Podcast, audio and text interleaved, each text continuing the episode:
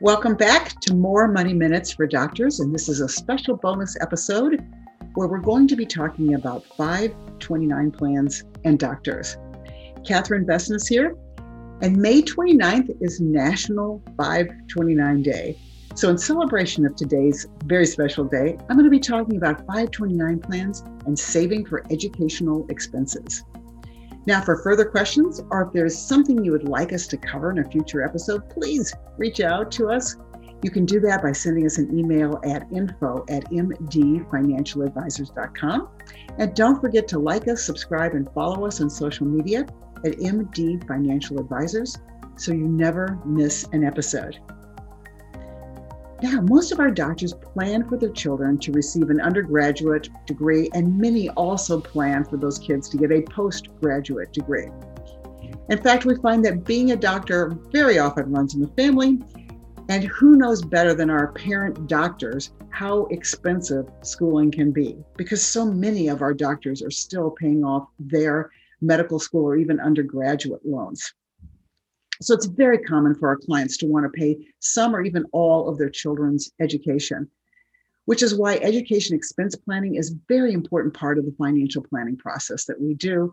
And the long and the short of it is, it's going to cost a whole lot more than you ever think possible, partly because college costs go up much higher than regular inflation, sometimes twice the national inflation rate. So it can be very pricey to send your children to some very special schools. Now, 529 plans are one way of saving for future education costs. And today we're going to go over 7 things every doctor should know about 529 plans. Okay, number 1, 529 plans are in the tax-free bucket. So 529 plans are state-sponsored investment plans. They're usually used by parents and grandparents or family members to contribute post-tax money for a beneficiary to use tax-free in the future to pay for education costs. And every state has a 529 plan. Now, you may remember from our episode on the tax control triangle that the tax-free bucket allows investments to grow without tax. So with 529 plans, the funds go in after tax and they grow tax-free. And as long as you're pulling them out for an approved education expense, you will never have to pay tax on the funds again. Yay! I think of that as tax insurance. You're basically paying the tax on this money up front. All right, number 2, every plan is varied state by state. As I mentioned, every state has a 529 plan, but the investment options and the funds, as well as the fees, can vary hugely from state to state. Now, there's a huge difference in the type of funds that are provided by different states. Some have much higher internal fees than the same mutual funds in another state plan. This is also quite shocking to our clients to find out if you invested in mutual fund A in Alabama, guess what? That same mutual fund in Utah may have an entirely different fee structure. And the reason is these internal fees of these funds are frequently used by the states as a hidden tax. It's a bit of a moneymaker for them. So be careful, because you may be unwittingly and unknowingly subsidizing the state coffers if you're not careful about which funds you're using and in which state plan. The good news is, although the service providers vary from state to state, and some of them are absolutely horrible. In fact, I can think of one East Coast state that'll remain nameless where the service is so horrible, I tell clients, I just don't think it's worth it to invest there. So in the case of the horrible service states, I say it's not worth the modest tax reductions you're going to get every year. We want to go to a state that's known for good customer service when it comes to their 529 plans. And that reminds me that you're not limited to the 529 plan from your state. You can actually use any state's plan in the country. Some states do provide state income tax benefits for these plans. Connecticut is an example. Many states do not. And once again, this varies state by state. None of these plans, though, provide any federal tax benefits. So that's a good thing to know. Also, just because you don't have to live in the state to be in the 529 plan, your beneficiary doesn't have to live in that state, and your beneficiary doesn't have to go to a school in that state in order for the 529 plan to cover them. So you probably want to check with your advisor about which 529 plans are best for you. Every year or so, we literally go through and analyze every plan and come up with the ones that we think are best at the time. And it can vary from time to time. All right, number three, the money in your 529 plan must be used for educational expenses only. This can be a painful lesson, as I'll describe in a minute. So you can take distributions out to pay for education at an approved educational institution. Now, believe it or not, recently they changed some of these rules so you can use it for private elementary and secondary schools. It's limited, though. You can use up to $10,000 a year for these plans, but you can also use them for colleges, universities, but vocational schools, and even a few international schools overseas. So yes, if your darling son or daughter wants to get an education in golf club management, they can actually use their 529 plan for that. Or maybe you're tired of being a doctor and you want to go to chef school, you can also use a 529 plan, not just for yourself, but for a vocation like becoming a chef. Now, qualifying post-secondary education expenses include tuition and fees, of course, books and supplies, but also room and board. Now, a key thing that most of our clients were completely unaware of is that there are very high penalties for money that's removed from a 529 plan when you don't use it for an educational expense. Now, this came about in 2008 when the stock market crashed, and we had so many people who they had lost their jobs, the economy was in the tank, it took a couple years to recover. They have to go through all of their emergency fund, all their other money, and they finally, some of them, without checking with us, tapped into their 529 plans. And this was devastating because if you're under 59.5 and you pull money out of a 529 plan for something other than college or an educational expense, there is a 10% penalty and a whopping ordinary income tax on the gains.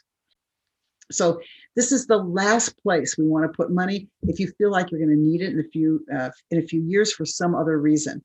This is only money that we feel like we can lock up because the penalties for pulling it out are pretty horrific. Now, number four, contributions are actually considered as gifts for gift tax purposes. So the annual gift tax exclusion right now for gifts in 2021 is $15,000. That's per donor and per donee. So what that means is you can donate or gift $15,000 per child into their 529 plan. Once again, it doesn't have to be your child. It can be nieces and nephews or grandchildren. And if you're married, you and your spouse could add your $15,000 together. So together you could give $30,000 per child per year without any tax consequences, assuming there were no other gifts that are made that year. Now, there is a loophole to the $15,000 per year limit that's called super funding. Now, if our doctors can afford it, we recommend super funding or contributing up to 5 years of gifts at one time in a lump sum. Now, this is allowed without tax consequences as long as there are no other gifts that are given during that next 5-year period. And this gives more time for the money to grow tax-free. So if you're in a place you can do this, this can be a great thing, is to fund it up front because you'll get more compound interest and a lot greater returns and, of course, more tax savings. Now, there is a maximum aggregate limit on 529 plans. Once again, this is going to vary from state to state. Different states have different options for how much money can be put into the account based on the state's expectations of cost of an undergraduate and graduate school. Now, once that limit is hit, you can't make any more new contributions to the funds, but you can allow the existing funds to continue to grow based on how they're invested.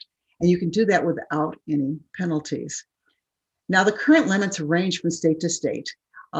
I'd say they're between $235,000 and $529,000. Cute number with that state, right? Choosing $529,000. And that's why it's very important to select the right state plan for your financial goals, because if you're planning to put in more money, we want to make sure that we can use a state plan that's going to allow that. All right, number five, distribution limits vary. As I mentioned before, if you're using the money to pay for private elementary through 12th grade, K through 12 education, you can take out $10,000 per student per year. Now, the nice thing about secondary school, colleges, universities, or vocational schools is that there is no limit. But you really want to make sure you're not taking out more than is actually qualified, as it can lead to those taxes and penalties that I'm talking about. So if you pulled $50,000 out of your 529 plan, but your educational expenses were only $30,000, then you're going to have penalties on that $20,000. You're going to have that 10% penalty, assuming you're under 59.5, and you're going to have ordinary income tax on the gain of that $20,000. Number six, 529 plans can be passed on through a family. So I've had a couple of clients where when they put all their kids through school, they got to the end, and guess what? They still had money in their 529 plans. In fact, this has happened to me twice. I've had two clients that after they put all the kids through school, they had $300,000 left over in a 529 plan. Now, a lot of people are saying, great, that's awesome because we can put it onto grandchildren. That's true. You can move it onto grandchildren. You can move it to nieces and nephews. But in this situation with these clients, they didn't have any grandchildren. None of the kids were married. None of the kids even had a possibility of a near marriage in the future. And there could be looking at 30 years before these funds could be used.